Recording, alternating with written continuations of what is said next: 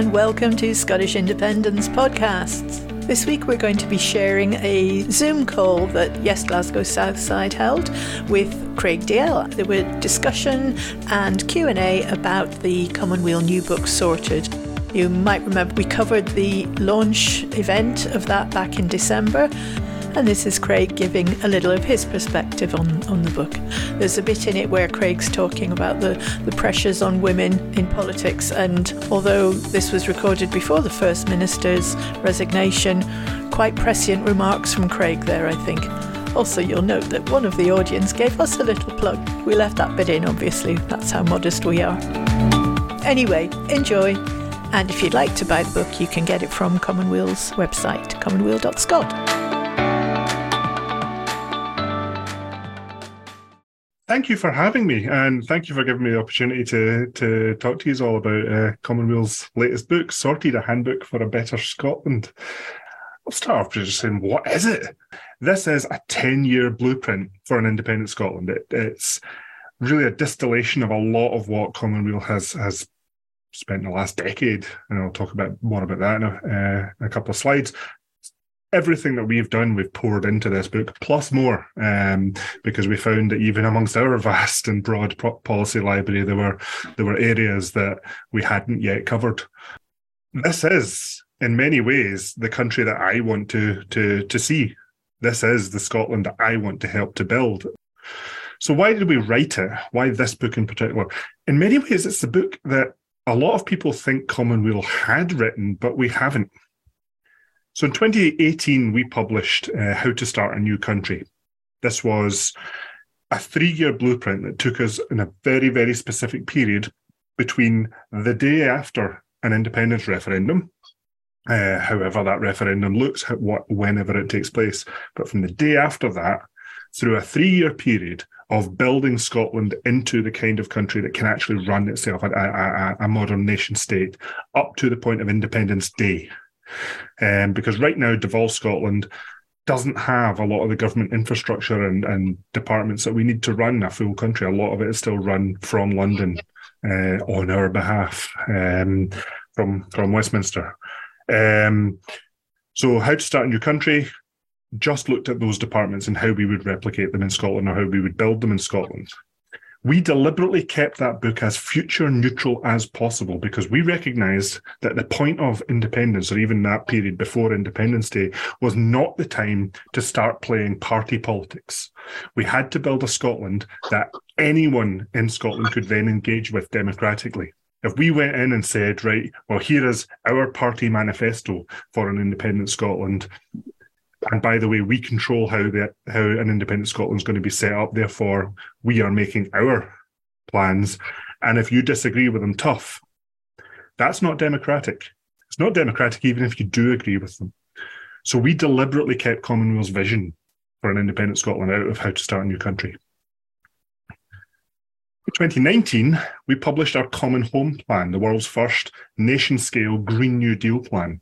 Um, and I believe still the only one. Other countries are start, starting to catch up in that respect, but no, no one's quite hit the the, the the the full gamut that the Common Home Plan hit.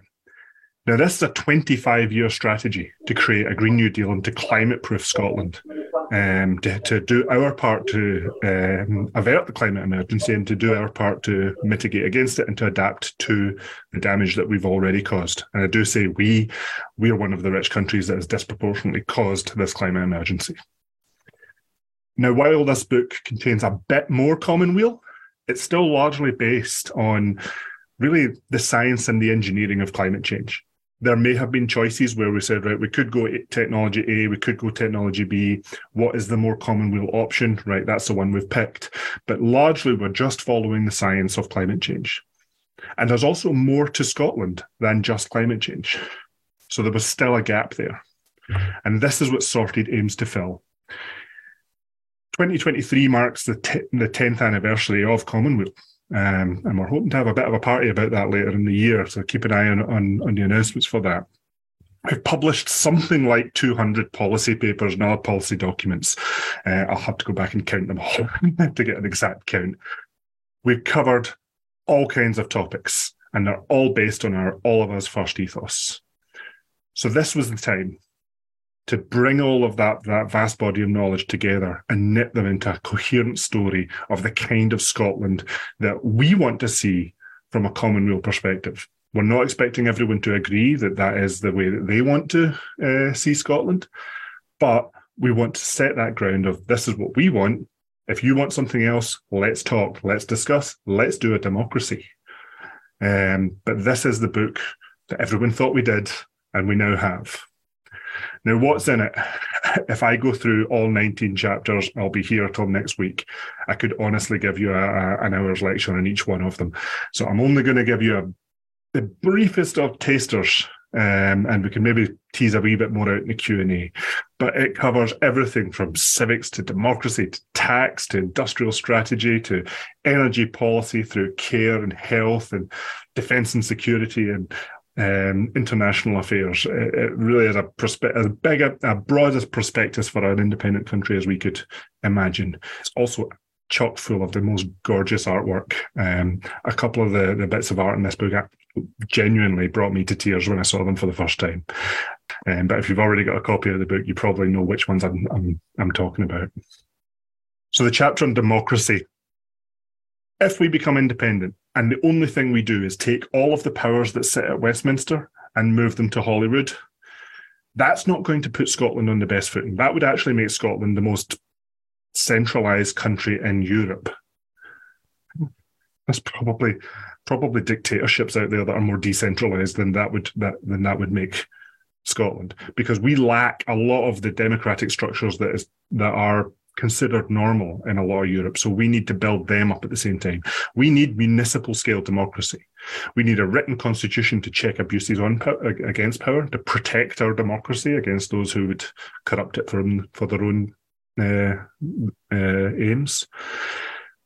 Throughout all of it, we want citizens' assemblies to oversee and guide and regulate politicians. And we really mean that from at all levels. Our local democracy paper, de- development councils, sees all of our municipal councils guided and controlled by citizens' assemblies. But we also have a plan to, instead of having a House of Lords, uh, the way the UK does, overseeing um, the the the legislative legislative chamber. We want a House of Citizens. We want a citizens' assembly overseeing what is currently the Holyrood Parliament. In our chapter on money, we are straight up Scotland needs its own currency as soon as possible. Without that, you just simply lack a lot of the tools that you need to build the, the, the, the country in the early days we talk about how Scotland's budgets, rather than be set on a, a, a strict year to year basis, which encourages a lot of short term thinking, we should start thinking long term and have at least part of the national budget looking in five and 10 year cycles. Government's starting to edge towards that kind of thinking, um, but it's, it's, it's still early days for that. The big thing that we are uh, really pushing. And uh, if there's anyone in the, the audience who knows about uh, modern monetary theories or related um, sections of economics, we really recognise that the job of government isn't to balance the, the national budget, balance the government budget, but to balance the money system across across the whole.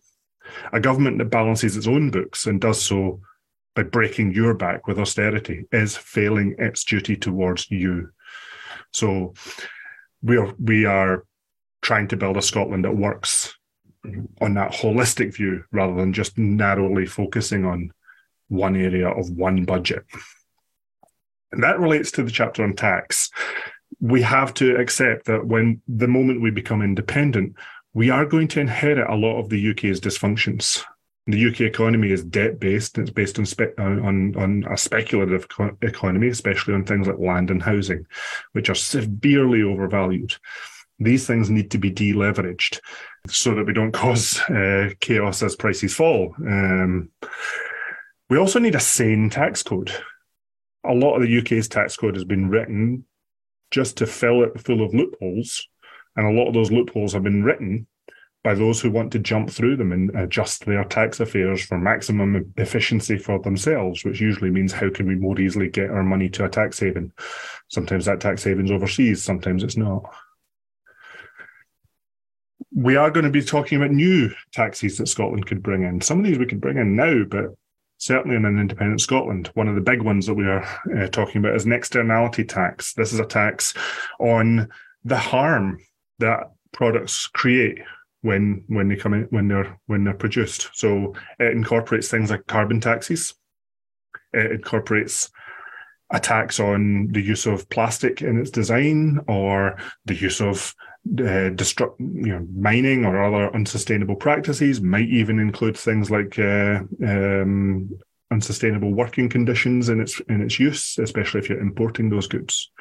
And the idea being, you essentially price out the bad goods that are causing harm to the economy and make it easier to make the good goods cheaper.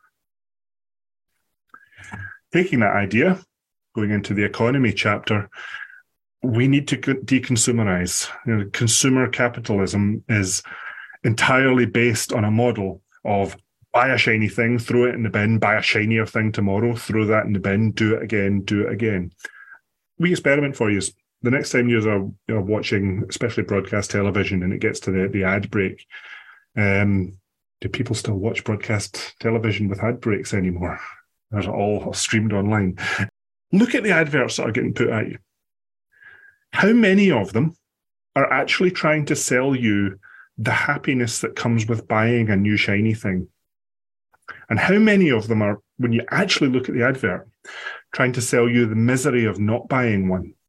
Your life is incomplete unless you buy this shiny thing and then throw it in the bin and buy our next shiny thing next year. This is unsustainable. We want to move to a model where we are borrowing more, leasing more, and i have seen some really good stuff about uh, expansions of tool libraries in Glasgow um, today. So really well done to the folk who are doing that. We need more of them. Every community needs a tool library. We want to repair more. Our economic and industrial strategies, well, first we need one. we can't just be uh, releasing a new headline about hiring a new bu- business advisor and then waiting six months until we realize that they haven't done anything and hiring another one. We need a, a, an actual long-term economic and industrial strategy coming from the government because the government is not some invisible hand bystander in that that that is hindering the economy and it's always best if they get out of the way which is the, the the free market libertarian conservative view of things the government is an active player in the economy it employs people in the public sector employs people in the private sector sometimes as well and it does things like national procurement which shape the market and the economy around you so part of that economic and industrial strategy is about how the government uses national procurement to buy smart, to buy local, and to fill gaps that the the the, the so-called free market uh, isn't filling. This could even include things like uh, a national job guarantee scheme. What it can't be doing is what it often does right now is just buy the cheapest things possible, or sometimes not even the cheapest because it gets embroiled in very expensive PFI schemes this was a phrase that, that that came at us as we were we were developing things. You are not your GDP growth. You are not just some actor whose sole role in an economy is to make that economy bigger. An economy has to serve you, it has to serve people. And part of that is the place that you fill in not just the economy, but in society and in your community. So a lot of that has been eroded. We need to start rebuilding that sense of community around us. A lot. How many of us live in a uh, live in an area where really the main role is what's known as a dormant dormitory village, where the folk around you all they're doing is commuting somewhere else to to to do their job or do their social life. Um, that might have eroded somewhat since the pandemic, although maybe it's coming back we need to build that sense of community, that sense of local value, and that sense of place. So, in this, this, this chapter, we're talking about things like community hubs. We're talking things about a town centre first approach to to your local area, which embeds small local businesses in your community that that you can engage with rather than driving out of town to the the the the, the big department store that is almost certainly shipping its profits overseas.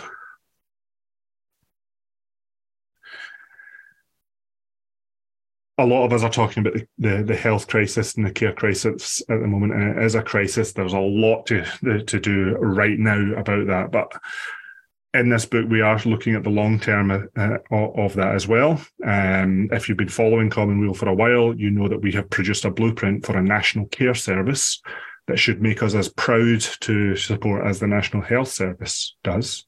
And a lot of that work from that blueprint has made it into Sorted as well. Our biggest principle here is care must be publicly owned, must be not for profit, and must be free at the point of use. Exactly the same conditions that we demand from the health service as well. We want it to be controlled locally, not completely and utterly controlled potentially by the care minister, which is the current case for the, the Scottish National Care Bill. And we want it really to be delivered almost at the same level as you would expect your GP. We want a community hub in your community where you, if you feel you need care, and everybody needs care, or you feel you need help to care for someone else, then you can walk in and they can be the point of entry that then gets you the service that you need. We're also clear that the staff working for the care service must be cared for as well. So we have strong demands for things like national collective bargaining to maintain wages and conditions.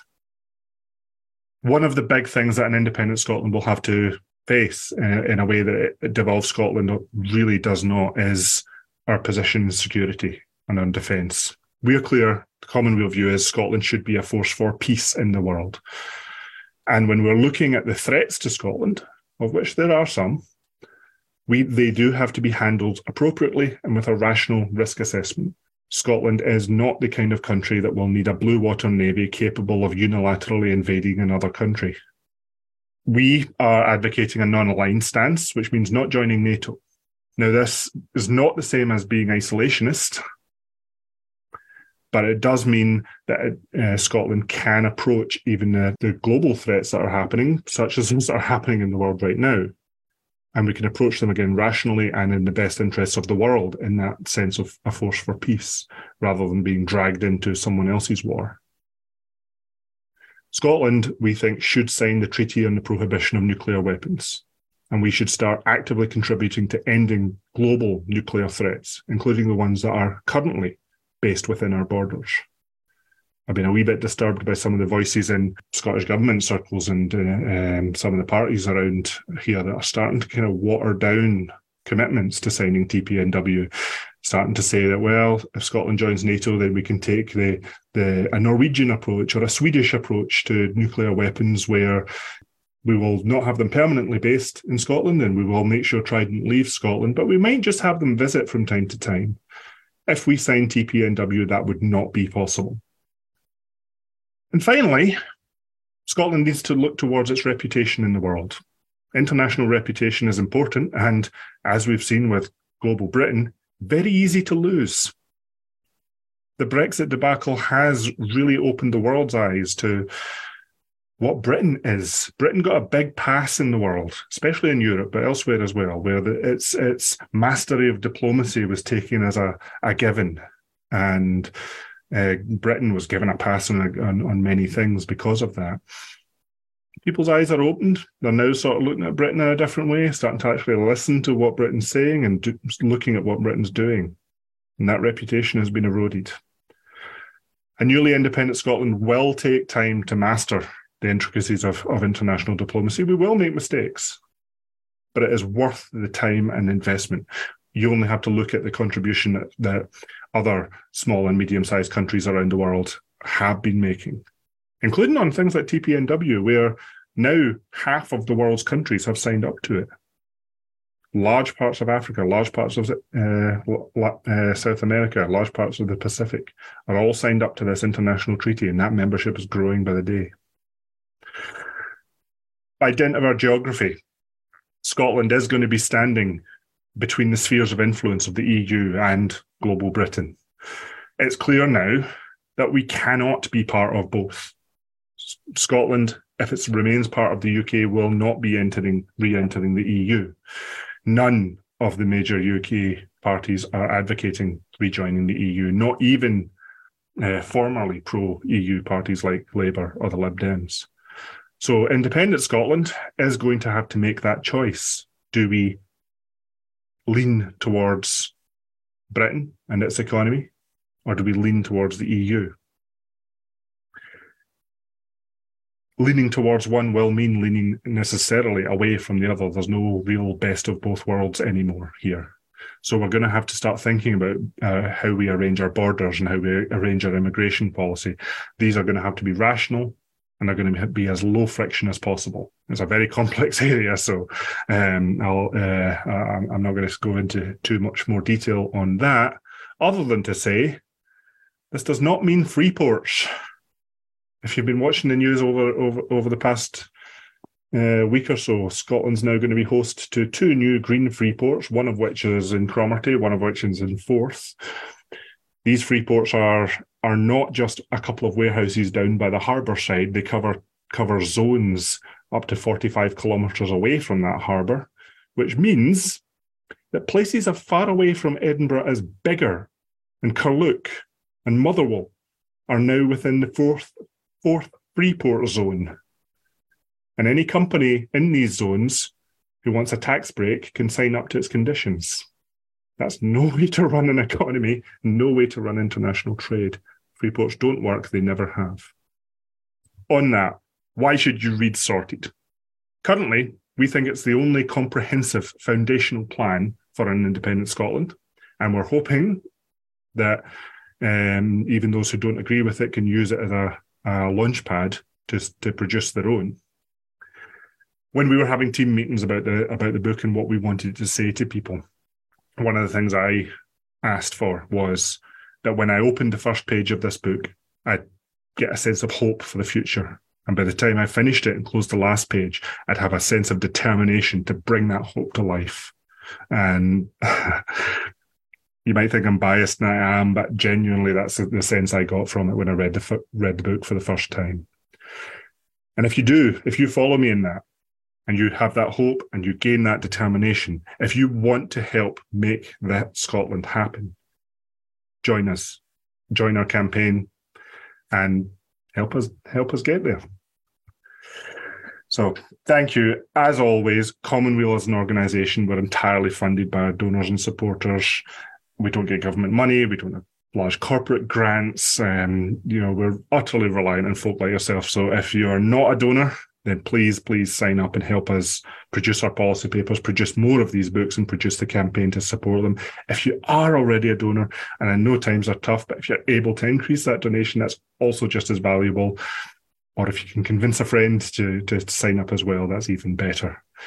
Go onto our website, download all of our policy papers, have a browse in our shop, see if there's anything else, that, else there that takes your fancy. And if you'd like to join our campaign centre, there's links there too. Thank you, and I'm happy to have a little blather. Simon, do you want to come in and ask a question? Um, yes, I do. But before I ask my question, can I say how nice it is to be on a call with Marlene Halliday and Fiona McGregor? Because I watch your uh, show on Independence Live a lot, and you're always very articulate. So my question is this: There's a lot of things that um, I want to discuss, I want to argue with you about, and so on. But is there a forum where we can do this? And where's where's our chance to say you're wrong about this? I need to tell you what you're doing, what we should do about care or whatever. Where's the where's the chance to come back to you? Hmm. The best place to do that is probably um, probably our campaign centre.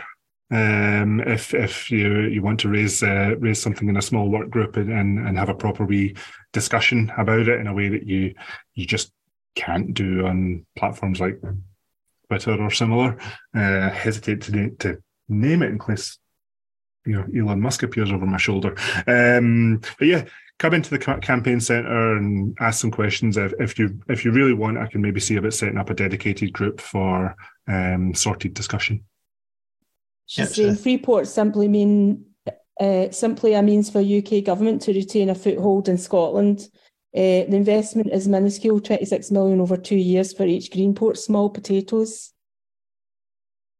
I'd say less a less a foothold and more an influence. They're, certainly stamping their mark down um, because the entire purpose of, of Freeport is to lift government control away.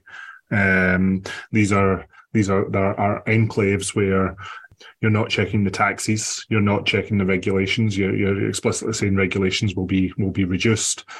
possibly reducing the means by which you're you're checking to see if they're complying with the regulations that remain. Um, on the Commonweal Policy podcast this week, I, I, spoke to to Richard Murphy, who's in addition to his other many talents in tax and accounting, is, is uh, has been looking at free ports in some detail for many years now. Um, so if you haven't haven't listened to the podcast, then um, please check that out. There's there's lot a lot of nice detail in there about what's actually going on in these in these new green free ports. Thanks, Shane. Uh, hi, Craig. Thanks for coming along tonight. Um, Craig, you, you, mentioned the other campaign centre, and I think uh, to campaign to make the, the better Scotland or an even better Scotland, as I would describe it. Um, can you just elaborate? Can you elaborate a bit on that? What is the campaign? What's the objective of the campaign, or what's the nature of the campaign?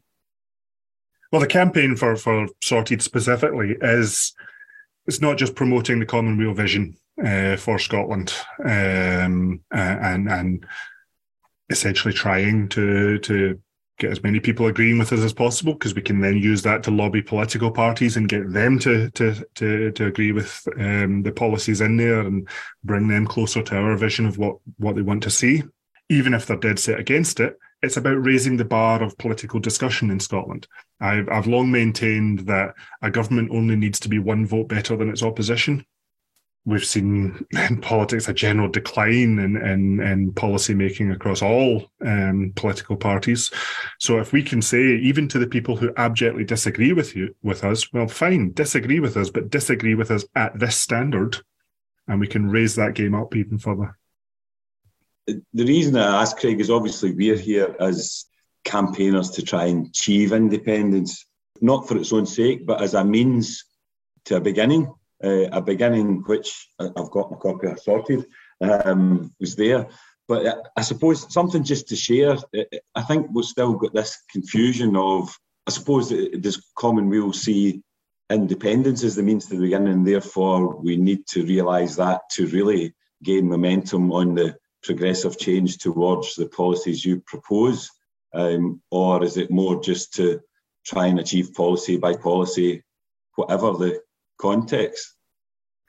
That's actually a really good question. That takes me personally um, right back to the start of my political career, which was in 2013 when I got radicalised by the by the independence campaign, because it was the early days of Commonweal that got me interested in it, and it um, it rapidly the entire independence debate then switched from me saying, okay, we really, I really want independence, and this Commonweal thing is something that would be quite nice to do afterwards. To, okay, I really want this Commonweal thing.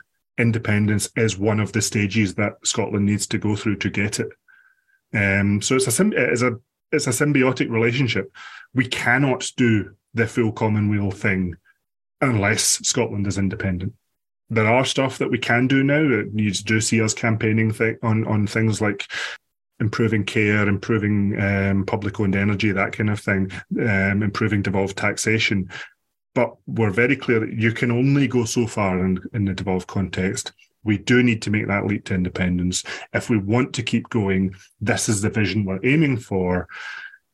Therefore, will you join us and support independence so we can get it? That's kind of our, our that's our independence manifesto in a nutshell. Yeah, and that's kind of partly why I why I ask, and there's that kind of dichotomy or a chicken and egg situation there. And um, just to declare my own personal interest, so uh, I have the book. I haven't read it all yet. I mm. started, I don't know, thirty pages. I'd have to say, I agree with every word that I've read so far. So it enthused me. Um, I was at the book launch in Drygate uh, and I was enthused that day as well, and particularly by some of the speeches that kind of recognised an end to uh, division and, and working together and, and maybe not criticising other people's views, but starting to share them as well. Here's one possibility, here's another possibility, what's yours? And as you say, try to engage people uh, to participate yeah. in the discussion. Um, then the very next day, uh, from that hope and enthusiasm, I was completely enraged, to be honest, to see the headlines in the, the Sunday Herald, um, which after shelling out my 20 quid for the book and leaving enthused, said the yes movement's a mess and needs taking the hands out of the taking out of the SNP's hands, and then had a two-page spread in the middle. And I, I just share that versus the bit yesterday in the paper, which has caused your book to sell out, versus that sort of approach. And I think, I, I think, I appeal to use mm. all your great word, work, but to achieve that first day of independence as a means to beginning, and it means coming together. And all this nonsense that we have to be separate from the SNP or the Yes movement, we all have to be together. Um, and the, the SNP is, was, and is the is the Yes movement. Ninety nine percent of it, and we want to bring other people into the fold.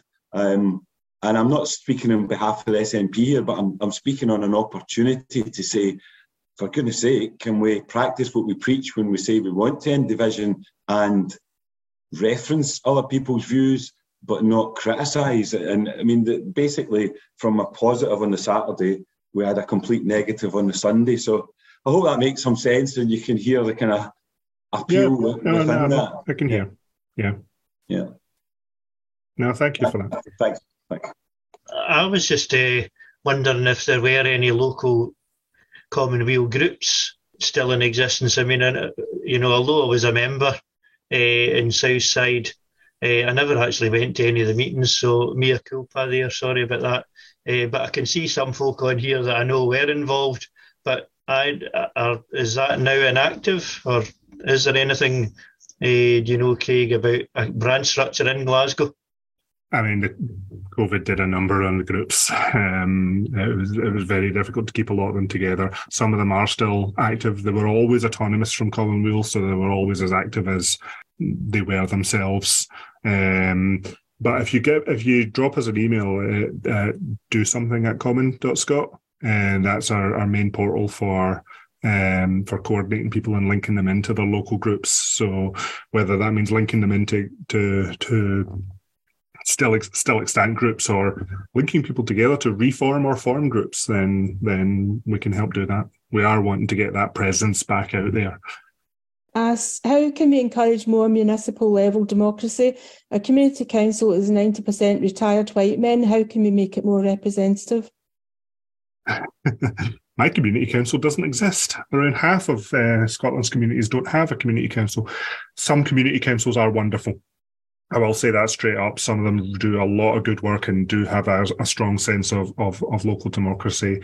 Um, some of them are also to what Fiona describes, I'm afraid. Um, a lot of that is because we have not trusted our local local democracies to to, to hold power, to to be able to do anything.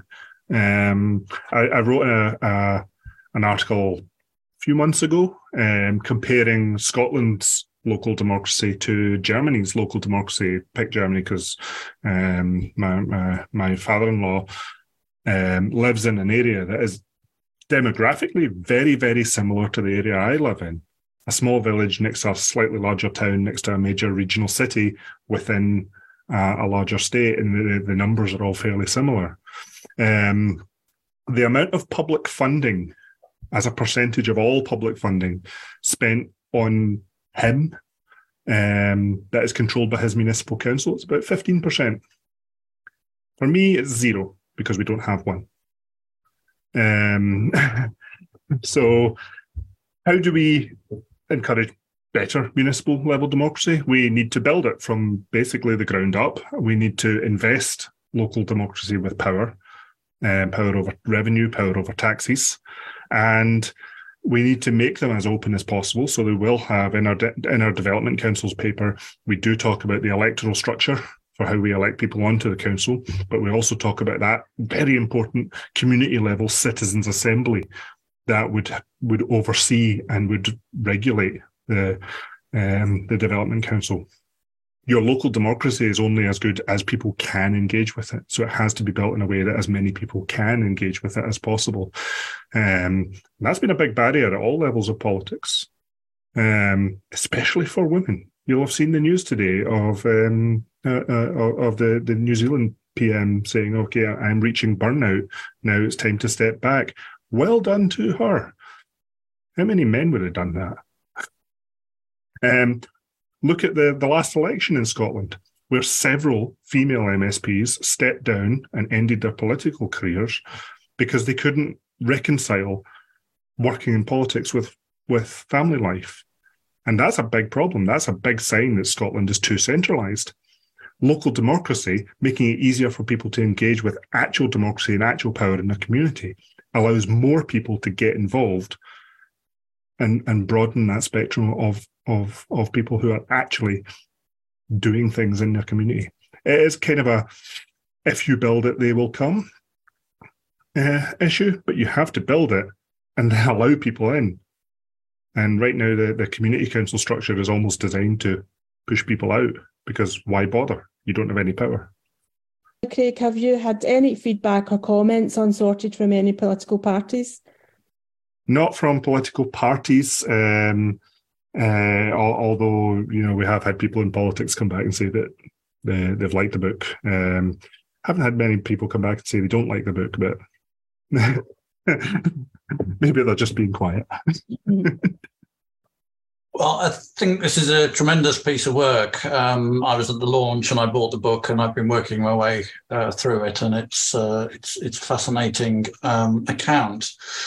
Um, and I think Commonweal is doing a fantastic job in stimulating that discussion. I've, I've, only been in Scotland for six years, as you can tell from my accent. I'm not not from around these parts, but um, yeah, it's it's definitely been one of the positive things, and particularly commend Craig for the work uh, that I've seen him do over that time uh, in doing this.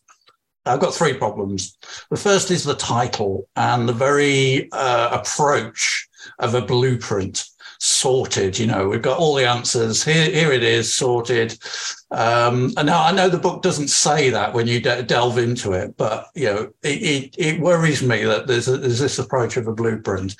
And the, the thing that is missing uh, entirely from this is the whole. I mean, and I agree. It, the first section on page 44 uh, in democracy is a written constitution.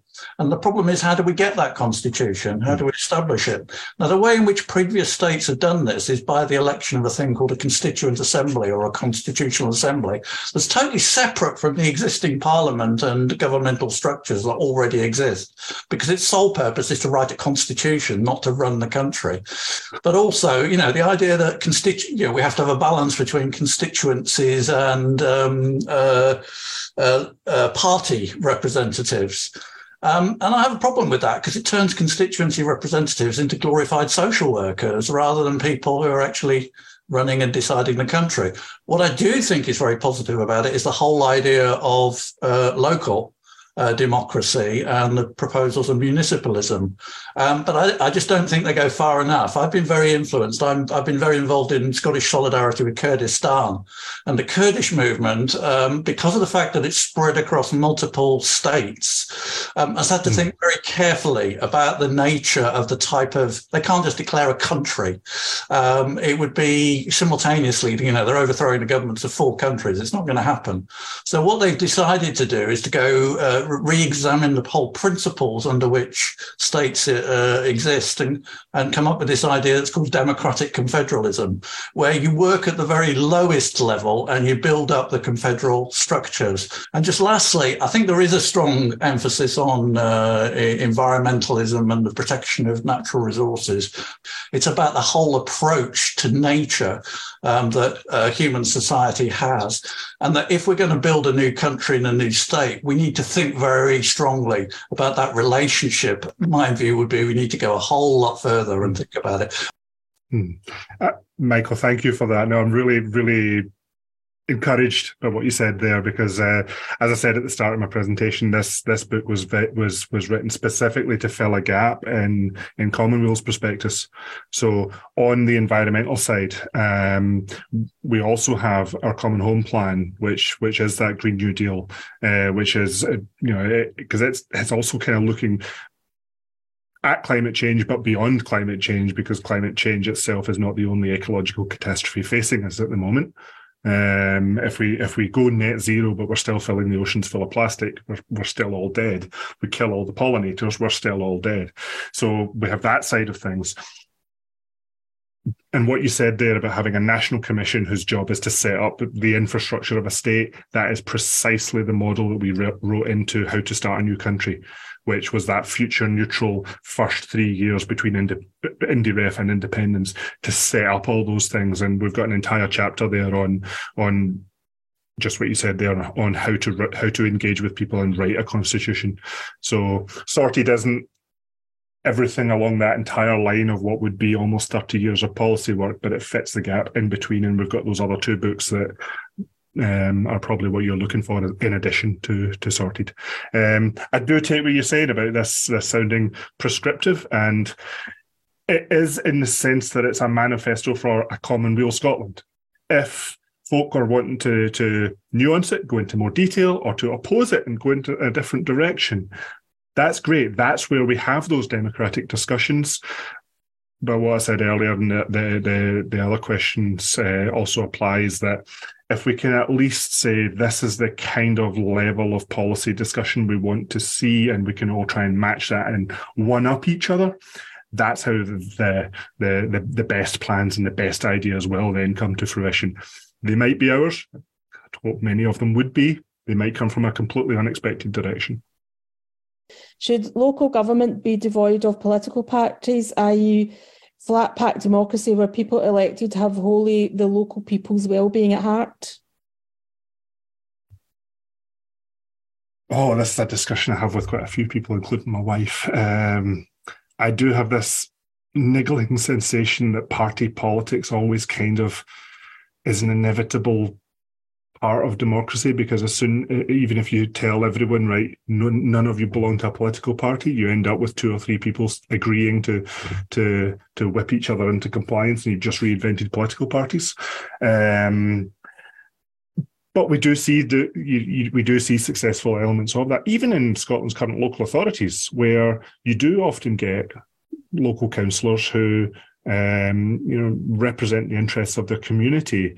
Um, almost above and beyond their, their party affiliations. Uh, it doesn't always work, but it often does. And you can have really good discussions with people who, at a party level, you completely oppose, but on a community level, on this issue, you completely agree. Um, and at least at that level of discussion, I want to see more of. I'd love to see more of a, a culture of the coalition of the willing around issues um, which allows us to to even if we maintain party political parties, we can be a bit less tribal about it. Um, uh, but we also do find that as you go more local, parties do become less of a thing anyway because you know everyone in the village still has to get along, and they all kind of agree with what part of the village needs to be fixed, more or less, if if not how to fix it don't know if that really answers your question, but but I can see the hope for that at least. Yeah, uh, hello, Craig, and uh, thanks again for a great uh, contribution to another a terrific book. I was wondering, do you ever feel a bit discouraged at the lack of uptake of your 200 or so policy papers, common sense, common commonweal policy papers that haven't been taken up by the Scottish Government? That's the the trauma of being a political lobbyist, isn't it? I've always said that uh, you know some political think tanks are quite happy to put a report, put a policy paper. You get your splash in the newspaper, and that's great. That was a, a success. I'm not happy until the paper has been implemented, um, which means I'm not often very happy. no, no. Um, it is you know, we're just one small organization in a vast democracy, uh, so we can't expect complete uptake on everything. But we are encouraged by the influence we often do have. Uh, we have seen, nas- uh, you know, national discussion- discussions turn around what we've been saying.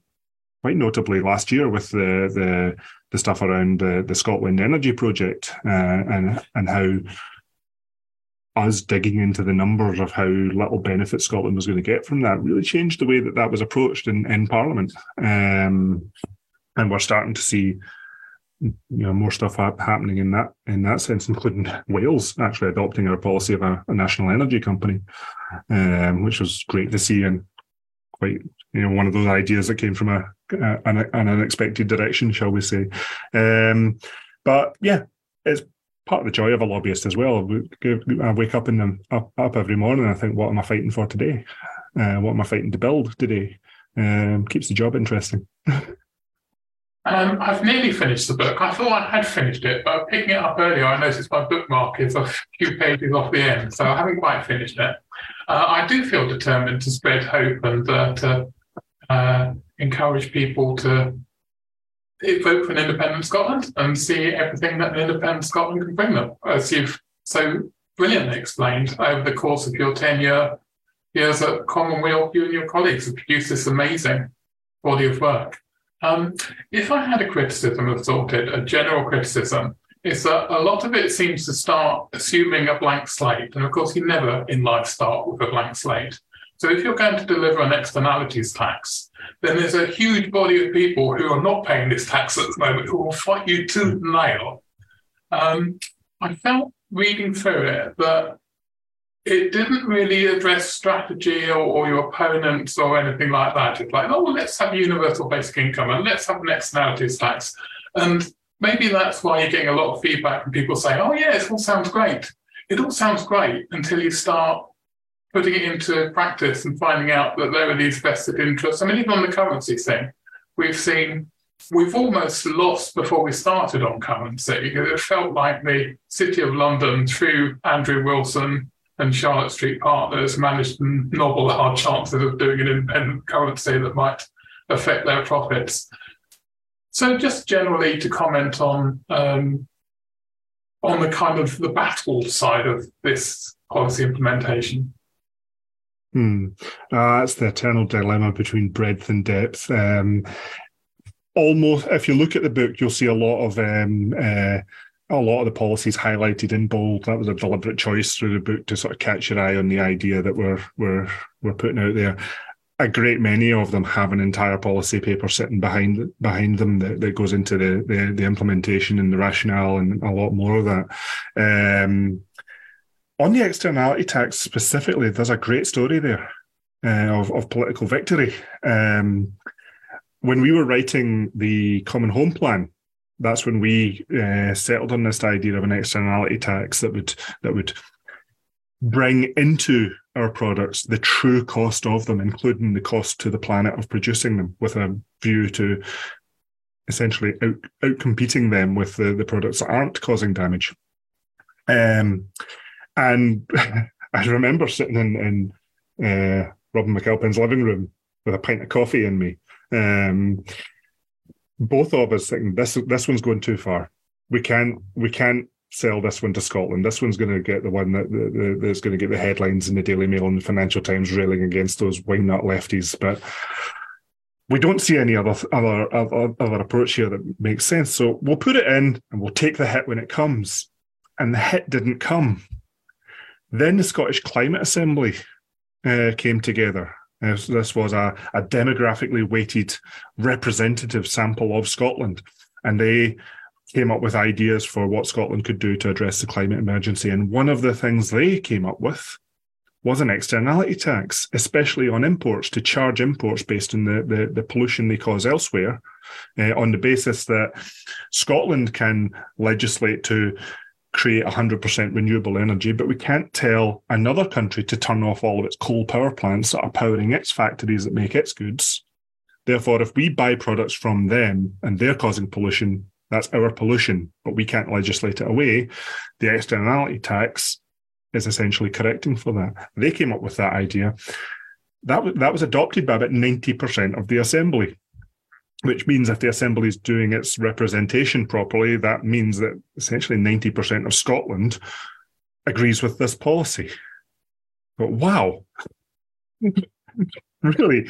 Um, the Scottish government dismissed the idea out of hand. Now, they didn't get it from us, but the EU didn't dismiss it out of hand. They've been talking about this kind of thing as well. And they're coming up, they, they have thrashed out an agreement across the EU to bring in uh, what's known as a carbon border tax. It's only looking at car- uh, carbon um, carbon pollution, not other other pollutants that a full externality tax would do. And it's only looking at goods entering the single market because EU is a bit of a, a trade fortress that way.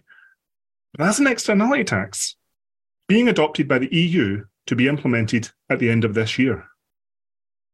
So that radical idea that we thought absolutely we're going to get kickback for this is now going to happen. So even on the radical ideas, sometimes the, you get the good news story as well. Thanks. Uh, there's another comment here from Lynn O'Hen. Uh, she says, I live in Toryville, Aberdeenshire, and the Tories overrule every other party, often to the detriment of the community. Listening to Craig's uh, podcast the other day with Richard Murphy, and I was intrigued by what you were saying about free ports creating additional borders. It just popped into my head when you were talking about carbon borders there. So I was just wondering, is there anything in that sort of concept of the we're now going to have several borders within Scotland where regulations are different one side from the other? Is that potentially quite helpful to us in negating the arguments about you know the, the, potential damage of having a border between England and Scotland. Can we get some good out of this? Even though I completely agree that free ports, I, I would rather not have them. I mean, the very fact that it's happening probably outweighs any political uh, leverage we might get get from it. To be honest, because it is a, a terrible plan.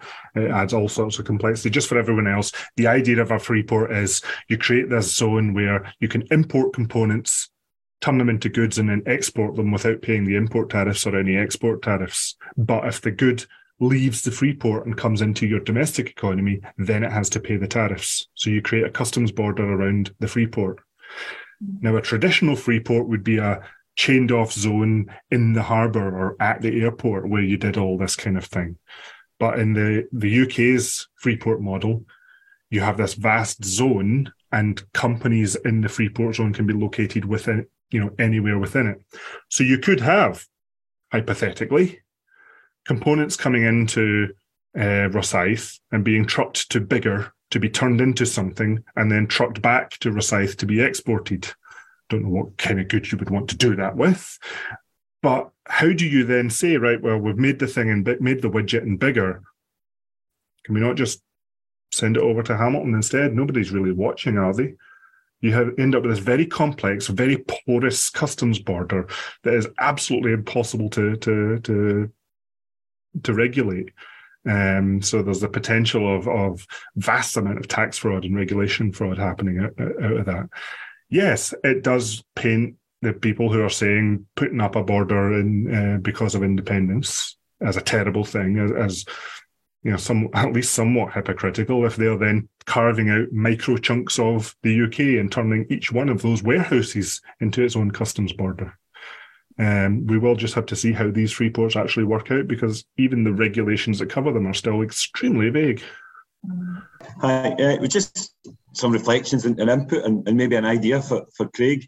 Um, obviously, um, some of the policies have kind of seeped in maybe to our, daily lives that Commonweal have, have, introduced over the years.